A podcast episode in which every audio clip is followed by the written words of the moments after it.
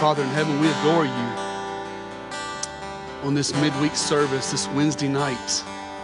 We gather, Father, to worship you, to adore you, and to, and to praise you, Lord Jesus. You are the glory of heaven. You are the King of our hearts. Holy Spirit, please minister to us tonight through the Word of God. Strengthen us, equip us, gift us. Father, do your mighty work in our souls, in that inner man. Father, we pray these things in the mighty name of your Son, the Lord Jesus. And all God's people said, Amen. Amen. You may have a seat. All right, well, turning your Bibles tonight to 1 Corinthians 1 Corinthians chapter 12. Let's see here. 1 Corinthians chapter 12. We're, going to be hovering in the 1 Corinthians chapter 12, 13, and 14 uh, tonight. And uh, I got a lot to go through tonight. Tonight, we're, we're looking at prophecy, we're looking at discernment, we're looking at tongues, and we're looking at interpretation of tongues. So I hope that your, the wheels are turning. I hope you have lots of questions about these things.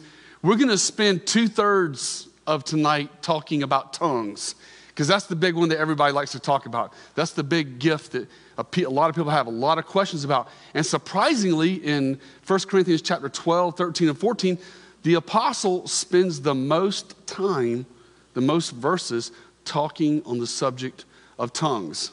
So uh, let, let's dive into it. Father God in heaven, thank you, Lord, for your word. As we study tonight, Lord, open our hearts. Let us see the truth of your word and let us have a better understanding tonight of the gifts of the Holy Spirit. In Jesus' mighty name I pray. Amen. Amen. 1 Corinthians chapter 12, we'll start at verses 7 through 10, where the scripture says, But to each one is given the manifestation of the Spirit for the common good. For to one is given the word of wisdom through the Spirit, to another the word of knowledge according to the same Spirit, to another faith by the same Spirit, and to another gifts of healing by one Spirit, and to another effecting of miracles. And here it is. Here's where we're, we're, we're zoning in tonight, is right here at verse 10. And to another prophecy, to another the distinguishing of spirits, to another the various kinds of tongues, and to another the interpretation of tongues. So let's go through each one of these one by one and let's see what the scripture says about these gifts. So, number one, and we, we've, we talked about this a couple weeks ago, but we're talking about it again tonight because it gets mentioned in multiple gift lists throughout the text. But the first one is prophecy. The, the main primary verse for the gift of prophecy to understand what prophecy is for today is you have to look at 1 Corinthians chapter 14 verse 3 where the scripture says, But to the one who prophesies speaks to men for edification and for exhortation and consolation. I can't stress this enough that we look at the words of the verse because one of the key important principles on the gift of prophecy is what does it say there? Speaks to men. That's very important in our understanding. As we go through and we look at prophecy and we look at tongues, you're going to see that these gifts are directed different directions. But this one, he speaks to men for edification. The gift of prophecy is prophetically speaking into someone's life. That's what the gift of prophecy looks like today. It could be you mentoring someone, discipling them, but you're speaking into their life. Now, what do we want to be speaking into people's lives? the scriptures, the Word of God. There's no better tool for discipling than that of the Holy Scriptures. So the Holy Spirit uses a person with the gift of prophecy today to, to speak into people's lives. And there's three, word, three words we see in, in verse 3 that's very important that describe what's taking place. What are they? One is edification. What does edification mean? Edification means to build up, to build up. So when you speak, when you prophetically speak into someone's life, the scriptures and you're discipling them, you are building them up. You are shoring up their foundation and you're building their life. That's very, very important. The second one there is exhortation. What is exhortation? Exhortation is direction in life. It's direction in life. It's you by the scriptures, through the prophetic gift, by the Holy Spirit, through the discipling process, you're pointing them in the right direction in life.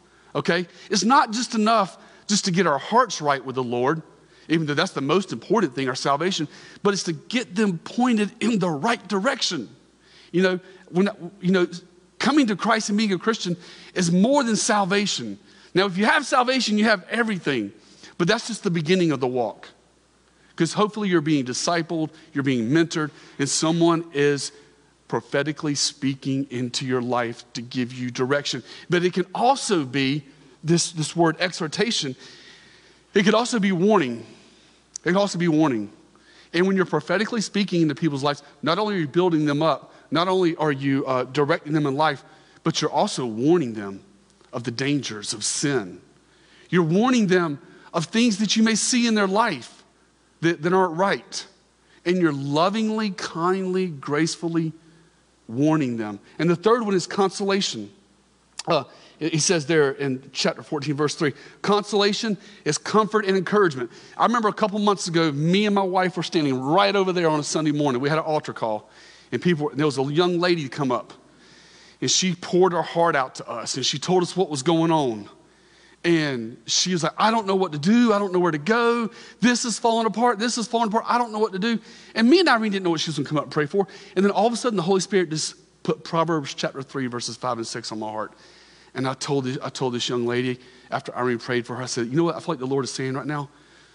Proverbs chapter 3, verses 5 and 6. Ma'am, trust in the Lord with all your heart. Lean not on your own understanding. Acknowledge him, and he will direct your path place Christ first. And I believe that that was the gift, the, a prophecy in the moment by the Holy Spirit, speaking through me and my wife to this young lady we were praying for. That is the prophetic gift. One who prophesies, speaks to men and women for edification, exhortation, and consolation. Also, we see in the book of Acts that the uh, the Holy Spirit can also use the, this gift of prophecy to warn about current events. I believe the Lord, the Spirit, can reveal to people with this gift of prophecy things that are taking place in our world today and say, oh, that's not good. That's going to bring judgment. Or, oh, that's really good. That's going to bring blessing.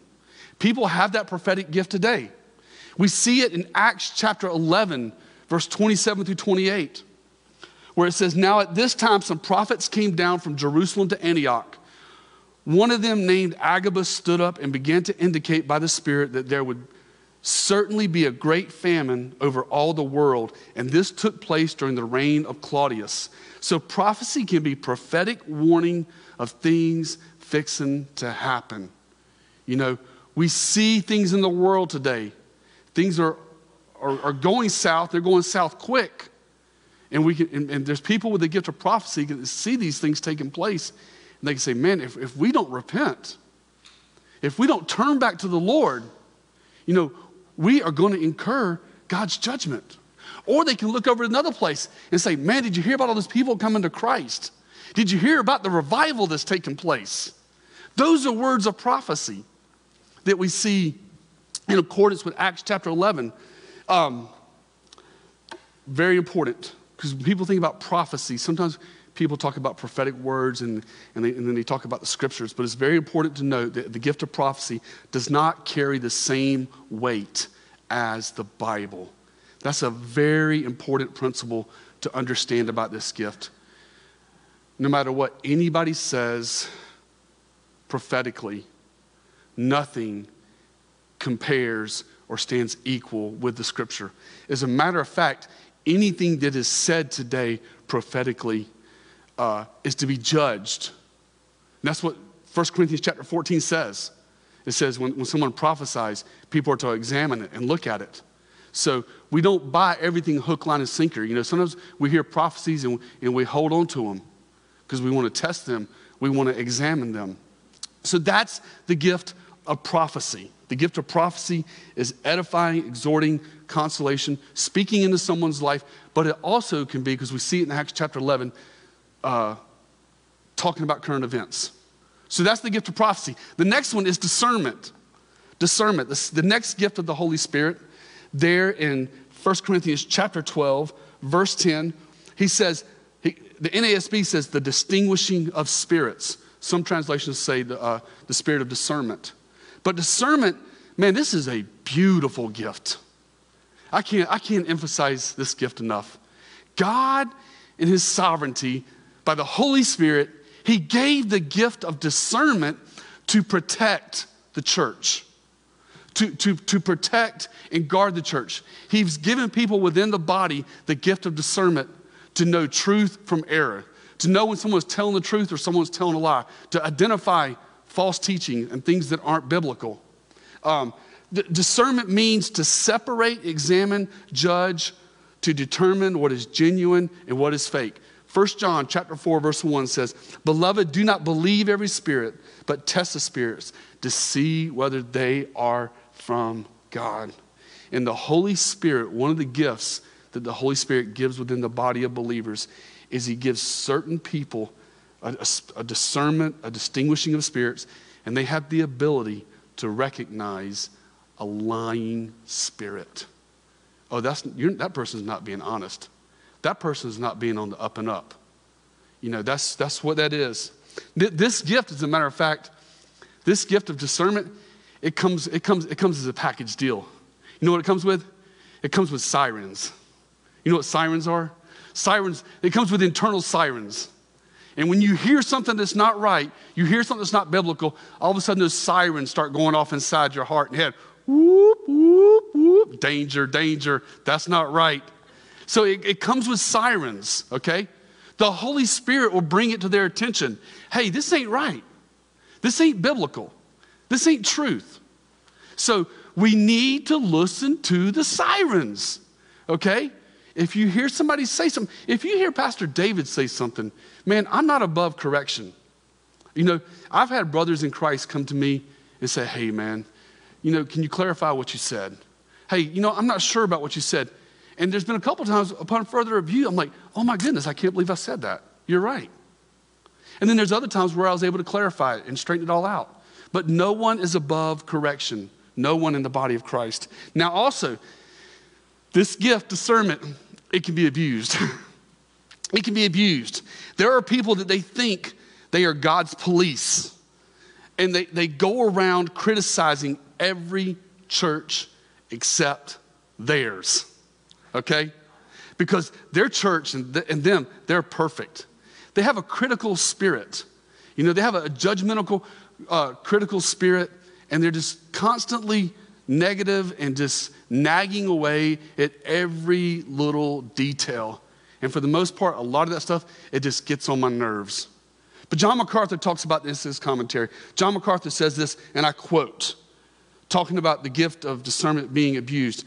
MacArthur says, The gift of discernment can easily deteriorate into a critical, proud, self righteous spirit.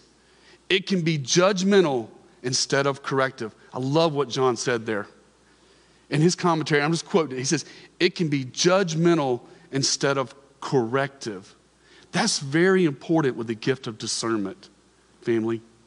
Is not only do we want to call out error, but, but, but, but we want to be corrective. We want, we want to bring the solution. We want to bring the answer. We want to right the ship. You know, we don't want to just judge people and, and, and leave you know, just fire our rounds at them and then take off. No, we want to say, hey, man, listen, I see what you're saying, I see what you're doing, but this is what the Bible says. And let's, let's open up our Bibles together. Let's take a look at this. That's the spirit of discernment. The spirit of discernment comes out with, with love and compassion and says, I want to help you grow. That's the spirit of discernment. So we have the gift of prophecy, we have the gift of discernment. Now let's tackle the gift of tongues. Look at 1 Corinthians chapter 12, verse 10. We'll start there in tongues, and we will be here for the majority, not, not this verse, but we'll be talking about tongues for the majority of the night. Because a lot of people have questions about tongues. So I want to do my very best to, to answer some questions about speaking in tongues. Um, 1 Corinthians chapter 12, verse 10 says, to another various kinds of tongues, and to another the interpretation of tongues. That first verse that we're looking at, the thing that grabbed me the most is where he uses the phrase various kinds. He uses various kinds. And the reason I point that out is, is Pastor David, I personally believe that there are two types of, of tongues in the New Testament when it comes to speaking in tongues. I'm not talking about interpretation of tongues, we're talking about just tongues. I see two things taking place in the New Testament when it comes to the subject of tongues. And the first tongue I see in Scripture is what I have called a language tongue. A language tongue. Turn in your Bibles to Acts chapter 2. Acts chapter 2, and, and I'm going to show you the language tongue, and then we'll talk about the second tongue, which I believe is a prayer language that God gives to people within the body of Christ. So let's look at language tongue. Acts chapter 2, verse 1 one of the most famous passages of the Bible, the church, the, the birth of the church of the Lord Jesus Christ when, when, uh, on the day of Pentecost. Acts chapter 2, verse 1 says, When the day of Pentecost had come, they were all together in one place. And suddenly there came from heaven a noise like a violent rushing wind, and it filled the whole house where they were sitting. And there appeared to to them tongues as of fire distributing themselves, and they rested on each of them. And they were all filled with the Holy Spirit and began to speak with other tongues as the Spirit was giving them utterance. Now there were Jews living in Jerusalem, devout men from every nation under heaven. And when this sound occurred, the crowd came together and were bewildered because each of them was hearing them speak in his own language. They were amazed and astonished, saying, why are not all these who are speaking Galileans? How is it, how is it that we each hear them in our own language to which we were born? Parthians, Medes, Elamites, and the residents of Mesopotamia, Judea, Cappadocia, Pontus, and Asia, Perga, Pamphylia, Egypt, and the districts of Libya around Cyrene, and the visitors from Rome, both Jews and proselytes, Cretans and Arabs, we hear them in our own tongue speaking of the mighty deeds of God. And I call this the language tongue because this is a tongue in a known language. Go back to verse 6. Verse 6 says, hearing them speak in his own language. Verse 8, uh, and how is it that each of them, each hear them in our own language to which we were born? verse 10. We hear them in our own tongue speaking of the mighty deeds of God. Family, that is a language, okay? That's crystal clear from the text. There's, there's no debate there. The, the Holy Spirit, the tongues that fell on these disciples, they began to speak, but the tongues that they were speaking was in an unknown tongue to them, but it was in a known language to those around. And they were like, wow. You know, they even they thought they were drunk. They were like, how did they know this? It was the gift of tongues. It was the power of the Holy Spirit working through the disciples there on the day of Pentecost. That is what I call the, uh, the, the, the, um, the language tongue, which is a language that we all understand. But I also believe as we look back at um, 1 Corinthians chapter 12, verse 10, various kinds, a second tongue is called what we call a prayer language. So turning your Bibles to 1 Corinthians chapter 14, verse 2. 1 Corinthians chapter 14, verse 2. And here we'll be talking quite a while uh, on the prayer language. 1 Corinthians chapter 14, verse 2 says, for one who speaks in a tongue does not speak to men, but to God. For no one understands, but his spirit, he speaks mysteries. Back in Acts chapter 2, uh, they were, they were um, speaking to men. Men heard the language. But here, he, he said, it says, he speaks in a tongue, and he does not speak to men, but he speaks to God. What are we doing when we speak to God? What are we doing? We're praying. We're praying. We are communing with God. The, you know, this, this, I believe, is a, pr- a prayer language, and we're going to see this developed uh, throughout the rest of this, uh, this portion of Scripture. And, and also notice it says, and no one understands.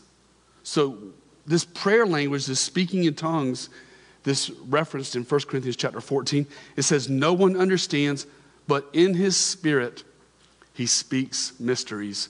When he uses that phrase, in his spirit he speaks mysteries, I think about this prayer language that's being talked about is deep within the soul of the believer. This, this, is, this is deep within the heart. This is that groaning by the Spirit. This is that deep intercessory prayer that is going up to the Lord from the heart of the believer. And family, I just want to say this. I, want, I just want to say this when it comes to tongues. Pastor David, I do not care about being in the Pentecostal camp. I do not care about being in the Reformed camp. I got brothers I love in the Pentecostal camp, and I got brothers I love in the Reformed camp. But I, am not going to try to lean toward their view, Reformed or Pentecostal. What I want is a biblical view.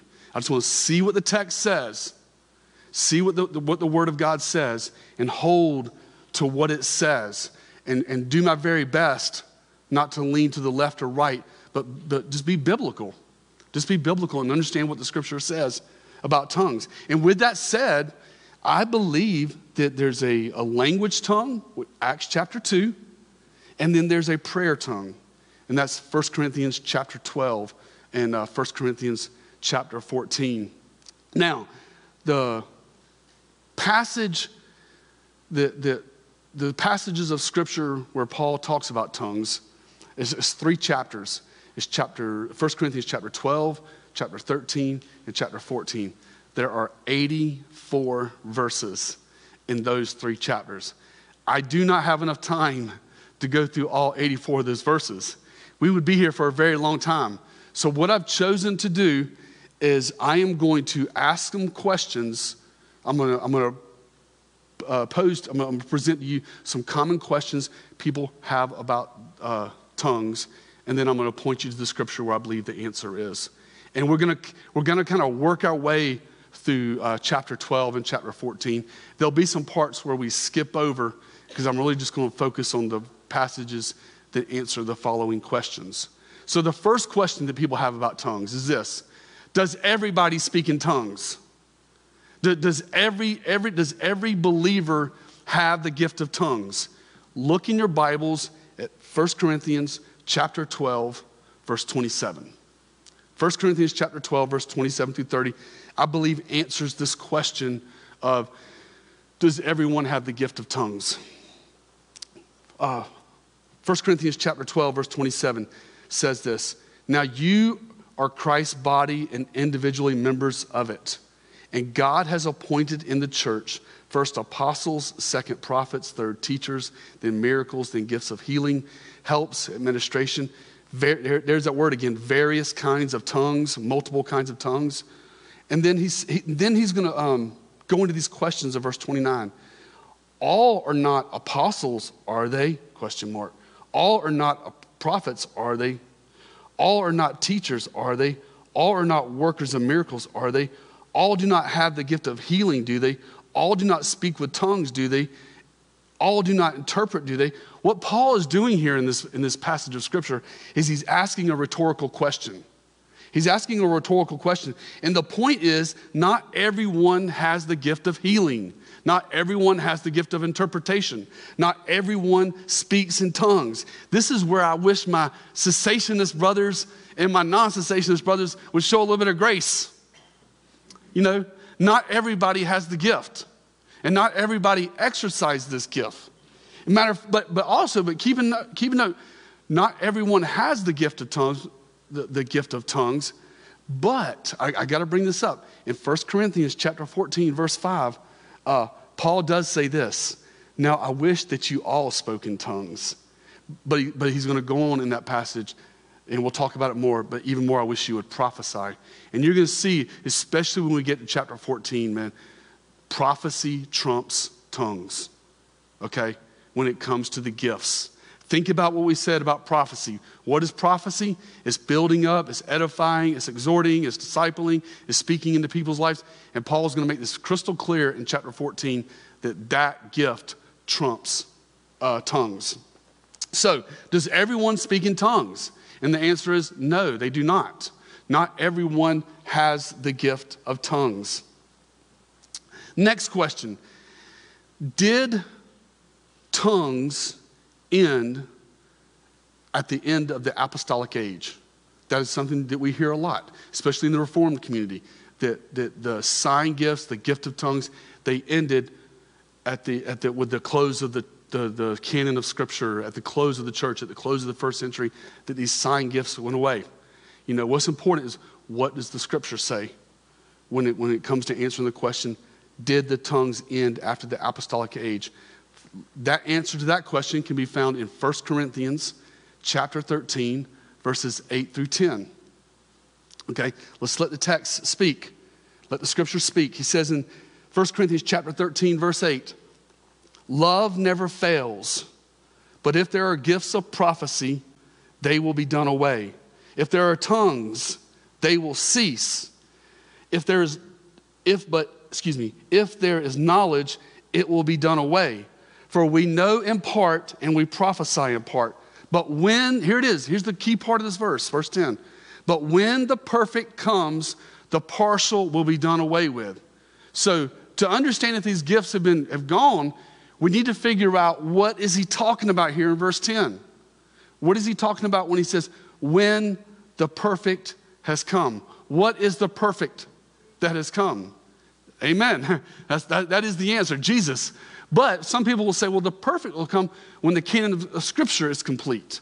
You know, once the Bible is finalized, we no longer need these gifts, the church is established, and we have this, the, the, the scriptures, and the scripture carries us forward. Okay? I, I, I love Pastor John MacArthur. I have learned so much from him, and I still learn so much from Pastor MacArthur. He does, he's probably one of the greatest expositors of our age when it comes to teaching the scripture. And I want to, I want to share with you from John MacArthur's commentary. And John MacArthur, being a Reformed preacher, you know, they believe that, that tongues has ceased and that that was a gift for the first century. But I want to read to you, I want to quote to you from his commentary on verse 10 of 1 Corinthians chapter 13, verse 8. That phrase in verse 10, it says, When the perfect comes, the partial will be done away with. This is what Pastor MacArthur says. And I love this because I know his position, but the man is faithful to the text and he does a wonderful job of expositing the scriptures. But John MacArthur says this in reference to that phrase, when the perfect comes.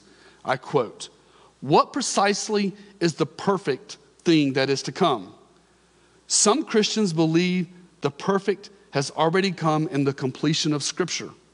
But that idea would have been meaningless to the Corinthians. Nowhere in this letter does he mention or allude to such a scriptural completion.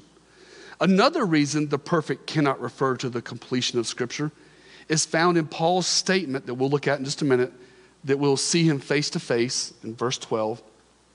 Scripture gives a wonderful and reliable picture of God, but it does not allow us to see him face to face. Peter speaks of many believers, even of his own day, who have not seen him 1 Peter chapter 1 verse 8. The Bible does not give a face-to-face vision of God. No Christian before or after the completion of the New Testament has known the Lord as he has been fully known.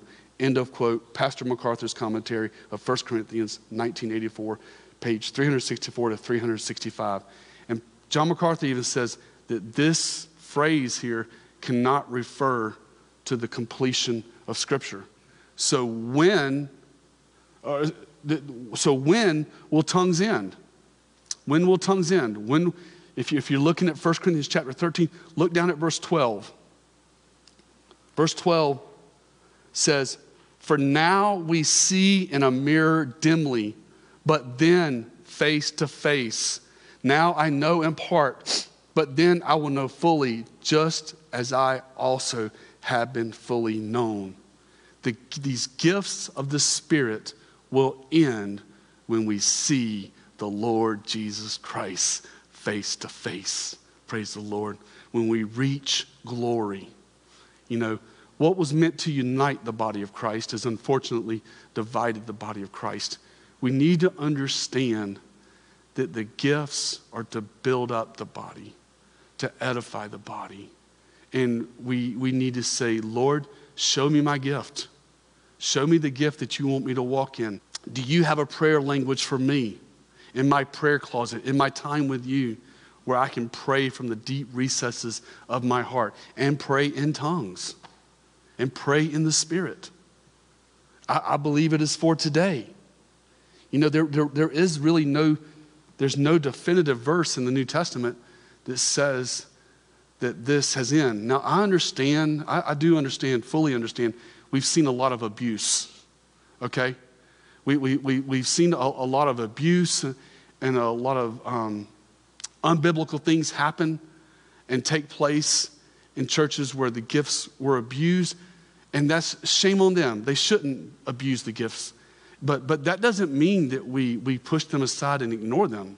You know, we need to use the gifts of the Spirit in accordance with the Scripture. You know, if it's done biblically, then it's godly. If it doesn't follow the scripture, then it's not. So, did tongues end at the, at the end of the apostolic age? I would say no, they have not. But it's a, it's a prayer language. It's a prayer language that God gives you in your prayer closet, in your time of prayer, where you can storm the gates of heaven for the kingdom of God. And you can pray, and the Holy Spirit will give you words, utterances, sounds. He, it will come from the, your innermost being where you are fervently praying to the Lord. That is this prayer language that is talked about. So I do not believe it ended with the apostolic age. Next question. How, what are some, what are, give, us some, give me some descriptions, Pastor David. Give me some, give me some biblical descriptions of what the Bible says about tongues. Because if we're going to do it right, it's got to be done biblically. And if it's not done biblically, then it's not right. Okay? And it's not of the Lord. So look at 1 Corinthians chapter 14, verse 2. 1 Corinthians 14, 2. How does Paul, God, inspired word, describe this prayer tongue? Look at 1 Corinthians 14, 2. He says there, for the one who speaks in a tongue, we, we talked about this verse earlier, but I'm going over it again. But the one who speaks in a tongue does not speak to men, but to God. For no one understands but his spirit, he speaks mysteries. So, three characteristics of this prayer language, according to 1 Corinthians 14 2, is first off, he does not speak to men, but he speaks to God. That's prayer. That's prayer closet. That's, that's interceding. That's praying. Um, and then it says, No one understands. No one can understand what the person is saying. And it says, in his spirit, he speaks mysteries. I found this, I found this uh, on Bible Logos. And this, I want to give you a quote from uh, a very reputable source. I was like, wow, this is exactly where Calvary Chapel stands. But I want to quote to you from Baker's Encyclopedia of the Bible. And I quote from that, that encyclopedia. It says this, according about verse 2 according to Paul, speaking in tongues is to be used primarily as a private devotional exercise for one's own for one's own edification. And man, brothers and sisters, that nails nails it down right where Calvary Chapel stands. If you go research what Calvary Chapel believes about tongues, that's exactly what Pastor Chuck the founder of Calvary Chapel and the Calvary Chapel movement teaches that it is indeed a real thing for today, and it is a prayer language to go to God. You're speaking to God. We'll talk about this a little more in a second. Prophecy speaks to man, tongues speak to God. So those are three characteristics. Let's continue in 1 Corinthians chapter 14. Look at the next two verses. Um, but the one who prophesies speaks to men for edification and exhortation and consolation. The one who speaks in a tongue edifies himself, but one who prophesies edifies the church. Again, family, looking at verses 3 and 4, it's real simple. Try to help you picture it in your mind. Prophecy speaks to men, according to verse 3. And then verse 4, tongues, what does it say? The text say, he edifies himself. This is the only gift of all the gifts of the, of the Spirit that, that edifies the believer. All the other gifts of the Spirit, they edify the person you're ministering to. But in verse 4, he said, The one who speaks in tongue, he edifies himself. The, the point that, this is the point that Paul is, is driving home. And he continues this thought. Keep that in mind, and let's look at the next verse, verses 5 and 6. He says, Now I wish that you all spoke in tongues, but even more that you would prophesy. And greater is the one who prophesies than the one who speaks in tongues, unless he interprets, so that the church may receive edifying. But now, brethren, if I come to you speaking in tongues, what will I profit you unless I speak to you either by way of revelation or of knowledge or of prophecy and teaching? Interesting there in verse 5. The apostle says, I wish that you all spoke in tongues. I wish that you all had this gift. But now what we're going to see is, uh, well, and, and most likely the church there at Corinth, they were abusing this gift and Paul's going to put it in its proper perspective in church worship and in church life. And, he's, and we're going to see this as we go through here that he's going to say, tongue should not be the priority, but prophecy should be. Prophecy should be.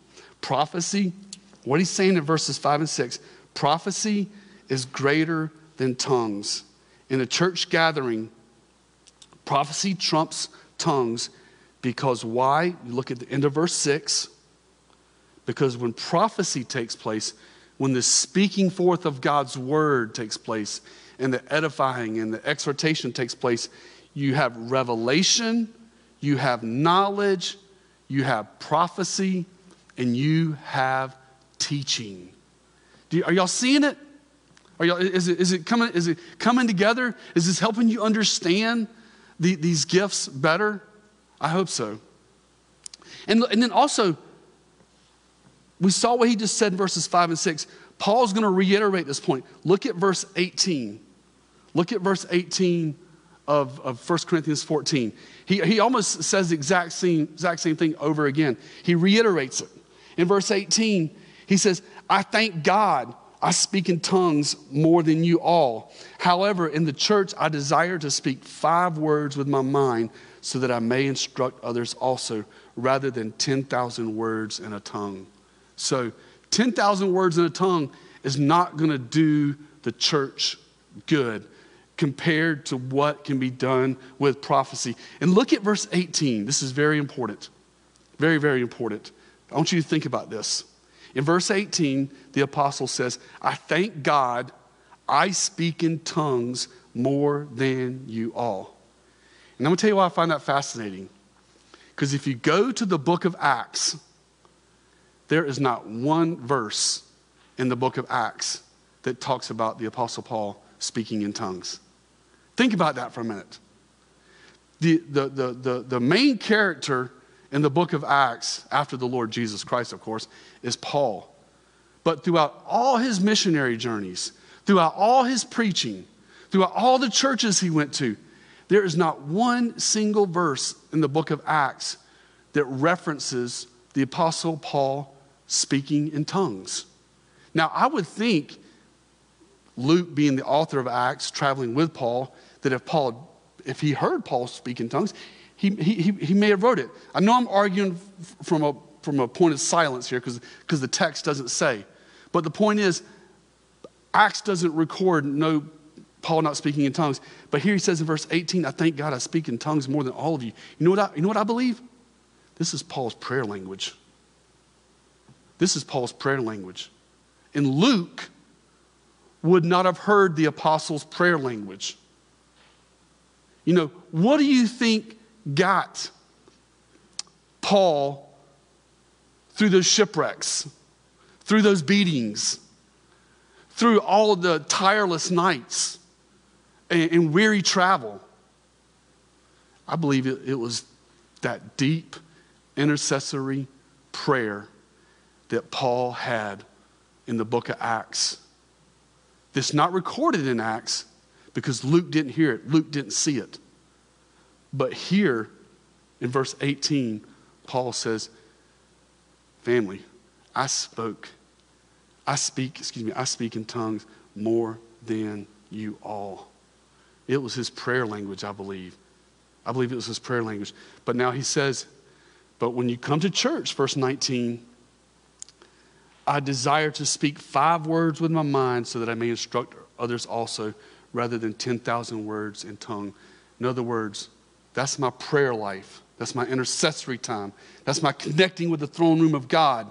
But when I come to church, it's about prophecy. It's about edification. It's about exhortation. It's about the instruction of the scriptures. It's about the instruction of the word. You know, this teaching, this ministry, what takes place in the church life should all be done by the power of the Holy Spirit. It should be done and, and worked as the Spirit works in our life for building each other up, encouraging, encouraging each other. Now, I want to share with you something that is just huge. And it just blew me out the water this week as I studied this passage I'm fixing to share with you. Now, listen, if you don't follow me closely, you will get lost, okay? I'm just letting you know right now, because I'm fixing to go into detail of this passage. And what you need to understand is, and this is, you're going to be like, what did you just say? Go back behind me and check me. But the gift of tongues was also a judgment. The gift of tongues was also a judgment. Look at 1 Corinthians chapter 14, verse 21 through 25. And the reason I put it all up on the screen, I know it's a little hard to read, but I wanted the whole entire family to see these five verses and see the argument and the point that the apostle is making in this text. It's very profound. It's very profound and it's very deep and it's very theological. And I think it's really, really cool because you wouldn't think about tongues and judgment, but tongues were a judgment to the nation of Israel. Let's look at it together. First off, let me, I'm going to read it through, then we'll go back and explain it. Uh, 1 Corinthians chapter 14, verse 21 through 25. Fascinating passage. By the way, volumes of com- volumes of books have been written on this one passage, okay? There's books this thick that have been written on this one text that we're fixing to look at. But I want you to, I want you to go on understanding it. 1 Corinthians chapter 14, verse 21 through 25 says, In the law it is written, by the men of strange tongues and by the lips of strangers, I will speak to this people. And even so, they will not listen to me, says the Lord. So then, tongues are for a sign, not to those who believe, but to unbelievers. But prophecy is for a sign, not to unbelievers, but to those who believe. Therefore, if the whole church assembles together and all speak in tongues, and an ungifted man or unbeliever enters, will they not say that you are mad? Verse 24. But if all prophesy, and an unbeliever an ungifted man enters, he is convicted by all. He is called to account by all. The secrets of his heart are disclosed so that he will fall on his face and worship God, declaring that God is certainly among you. Now, the, again, I'm going to reemphasize it again as we go through this passage and, and the, the verses after this. The point that Paul is making is that prophecy trumps tongues. But here, all of a sudden, as Paul is penning this letter, his mind, by the inspiration of the Holy Spirit, goes back to Isaiah chapter 11. So let's look at this. Verse 21 says, In the law it is written, by the men of strange tongues and by the lips of strangers, I will speak to this people, and even they will not listen to me, says the Lord. Verse 21 is a quote from Isaiah chapter 28, verses 11 and 12. In Isaiah's day, Israel was unwilling to listen. Listen to me, guys. Israel was unwilling to listen to the clear, simple to understand language of God's prophets. So God says to them, Fine, you don't want to listen to my prophets, you refuse to listen to them. I will speak to you through the strange tongues of the Assyrian army that takes them into captivity, that, that, that comes in and takes them into captivity for their unbelief. Look at verse 22 and 23. Two phrases that you, you that you need to understand is the first two words in verse 22 so then. That's so important in interpreting this text. And then in verse 23, the word therefore. You need to understand what those phrases mean. In verse 22, that phrase, so then, that, those two words connect um, verse 22 and 21. When he says, so then, he's saying basically, in light of verse 21, in light of Isaiah's prophecy, he says, tongues are not for a sign, not to those who believe, but to unbelievers. So when he uses that phrase, so then, Paul is explaining Isaiah's prophecy in verse 21. The sign that's referenced in verse 21 was the Assyrians with their foreign tongue bringing judgment on unbelieving Israel. They did not know what was happening. It was like, ah, what's taking place here? Why is this happening? As the Assyrians came in with their foreign tongues and, and they, they took them they took them into captivity. So, verse 22 is Paul's commentary, explanation of verse 21. Why do I know that? Because he uses the word, the phrase, so then. So then, in light of this, this is what this is. And then he says, But prophecy is for a sign, not to unbelievers, but to those who believe. The prophecy of Scripture, which is the promises of God, were for believing Israel, okay? Okay? So verses 21 and 22 is about Israel. It's about what took place with the judgment of the Assyrians coming in with their foreign tongue and taking the nation of Israel into captivity. When that took place, it rocked their world. It was chaos, it was chaotic. They didn't know what was taking place. Now, when you get to verse 23 through 24, now, Paul turns his attention to the church. How do I know that? Look at the first word, therefore. He used the word therefore. Be- because of this, the word therefore is, is shifting to a new subject based on the argument that was just made. Okay, therefore, what's it there for? Therefore, if the whole church assembles together and all speak in tongues, and ungifted men or unbelievers enter, will they not say that you are mad? The unbelievers coming into a gathering of people speaking in tongues will be like the Israelites with the Assyrians who took them captive. It will be chaos and they will not understand what is happening. That's what it will be like. They'll, they'll be like, What are these people crazy? All this speaking in tongues? you know, it'll, they'll be like, are they mad? Are they crazy? Look at verse 24.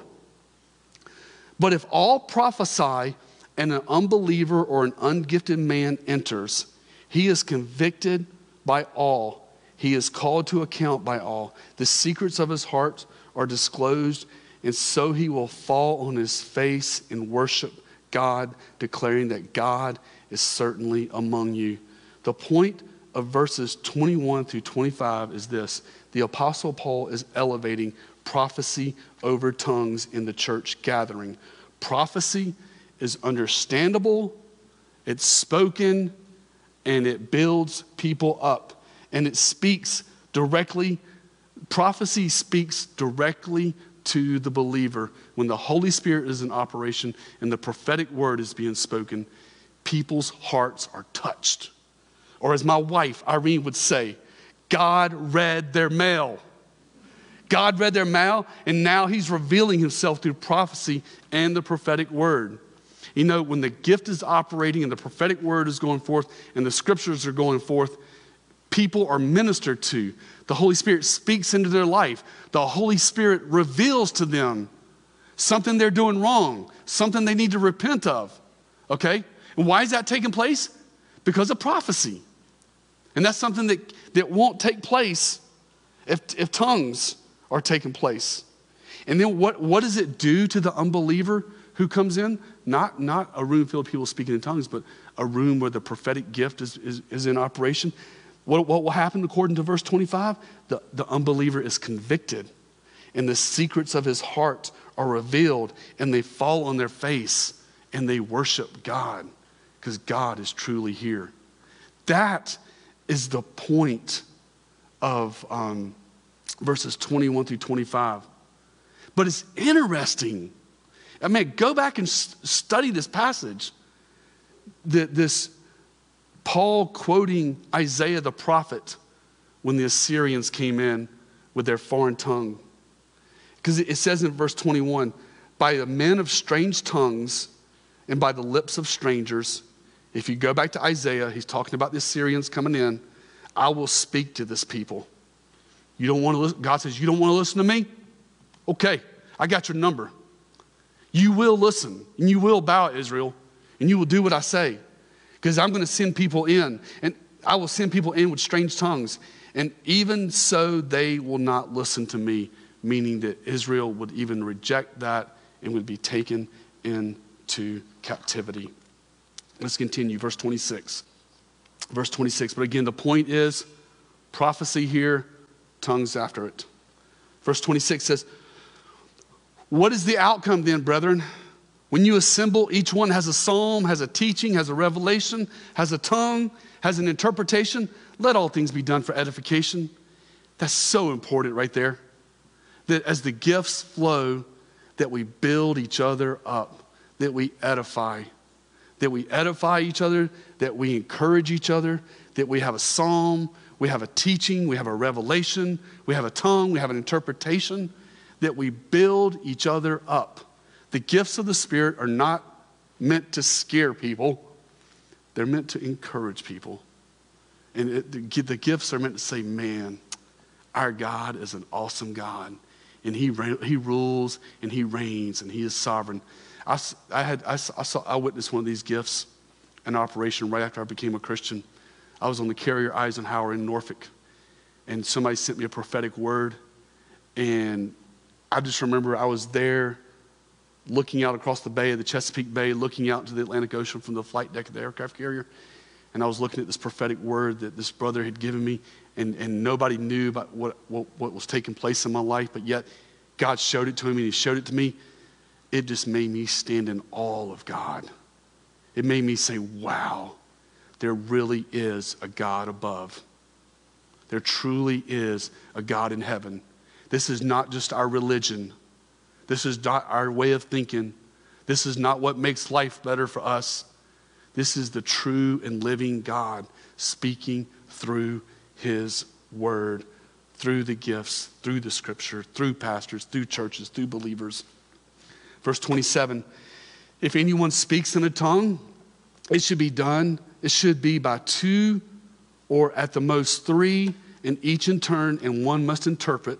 But if there is no interpreter, he must keep silent in the church and let him speak to himself and to God. Now, this is important to note in verse 27. Paul does not forbid, okay? Paul just made the argument for all these verses prophecy over tongues. But he does say here, Paul does not forbid tongues in a church. But what does he do, though? This is very important. He establishes rules. He establishes rules. I see, I see three rules there in verse 27 that need to be followed. First one is it should be by two or at the most uh, three. In other words, it should be done orderly and organized. It should be done orderly and organized. It should not be chaotic and it should not be weird, but it should be natural and flowing by the power of the Holy Spirit. And, this, and then he says in verse 27, he says, each in turn. In other words, it's not chaos. And if, if it does turn chaotic, what happens then? Go back to verse 23. they will think you're all mad. they will think you're crazy. Unbelievers will come in and say you're out of your mind. So it's to be done each in turn. And then verse, uh, the third part of uh, verse 27, he says, one must interpret. There must be someone there who has the interpretation of tongues gift. And that brings us to our fourth and final gift that we're looking at tonight, and that is the interpretation of tongues gift. This gift is given by the Holy Spirit that enables a believer to communicate a message in tongues into the language of the believers assembled. I have never exercised this gift, but I have witnessed it. I have witnessed it in churches. And I, I, I know a brother specifically by name, Jim Sidebottom, uh, at my church in Virginia. He had this gift of, the, of interpretation of tongues. And this brother, man, he was a mighty man of God. He was a prayer warrior. He was a man that was single, did not want to get married. He just had Bible studies three or four days a week. He was just all about ministry, he was all about discipling. But I, I witnessed him, this was back in the 90s. He had this gift of interpretation of tongues. And he was able, I can't tell you much about it because I've never experienced it, but I have seen the gift. I have seen the gift in operation. So that's the fourth gift that's mentioned here in our text um, on the gifts of the Spirit. And let's finish this up. Verse 39 and 40. Therefore, my brethren, desire earnestly to prophesy and do not forbid to speak in tongues. In other words, if you have the gift of prophecy, use it. Exhort people, encourage people, build up the body of Christ, disciple, speak into people's lives. Man, if, if the Holy Spirit has given you that gift, use it. If you have the gift of a prayer language, God bless you. God bless you. Pray fervently. Go to your prayer closet and storm the gates of heaven. Exercise the gift the Holy Spirit has given to you. And if you don't have either one of these gifts, then pray and ask the Lord to show you the gift He has for you. Maybe He has a different gift uh, for you to minister to the body of Christ. In verse 40, but all things must be done properly and in an orderly manner. There's nothing weird or chaotic about the gifts of the Spirit. We need to welcome them into the body as they are exercised in accordance with the Word of God. And we need to pray that God will use each of us mightily with the gifts that He has given us for the body of Christ. Let's pray. Father God in heaven, thank you, Lord, for tonight. Thank you, Father, for these gifts. And Father, we don't coerce people, we don't twist people's arms, but Lord, we just call upon you. I call upon you, Lord God, by, by the power of your Spirit to work in the hearts of your people. And you show them the gift. It could be administration, it could be service, it could be encouraging, it could be tongues, it, it, it could be uh, discernment. But Father, whatever gift that you have for your children, you reveal it to them by your Holy Spirit and confirm it in the scripture and let them operate in their gift, in their calling. Lord, let that be the heart cry of us all, Lord, to be used mightily by you. We don't want people to look at us and say, wow, look at him or look at her. God, we want people to see us and say, wow, how great is God? How mighty is God? How awesome is the work of the Spirit? So, Lord, work mightily in our hearts, work mightily in our lives and let us minister to one another and build each other up until that day we see you face to face. In Jesus' mighty name, I pray. And all God's people said, Amen. Amen.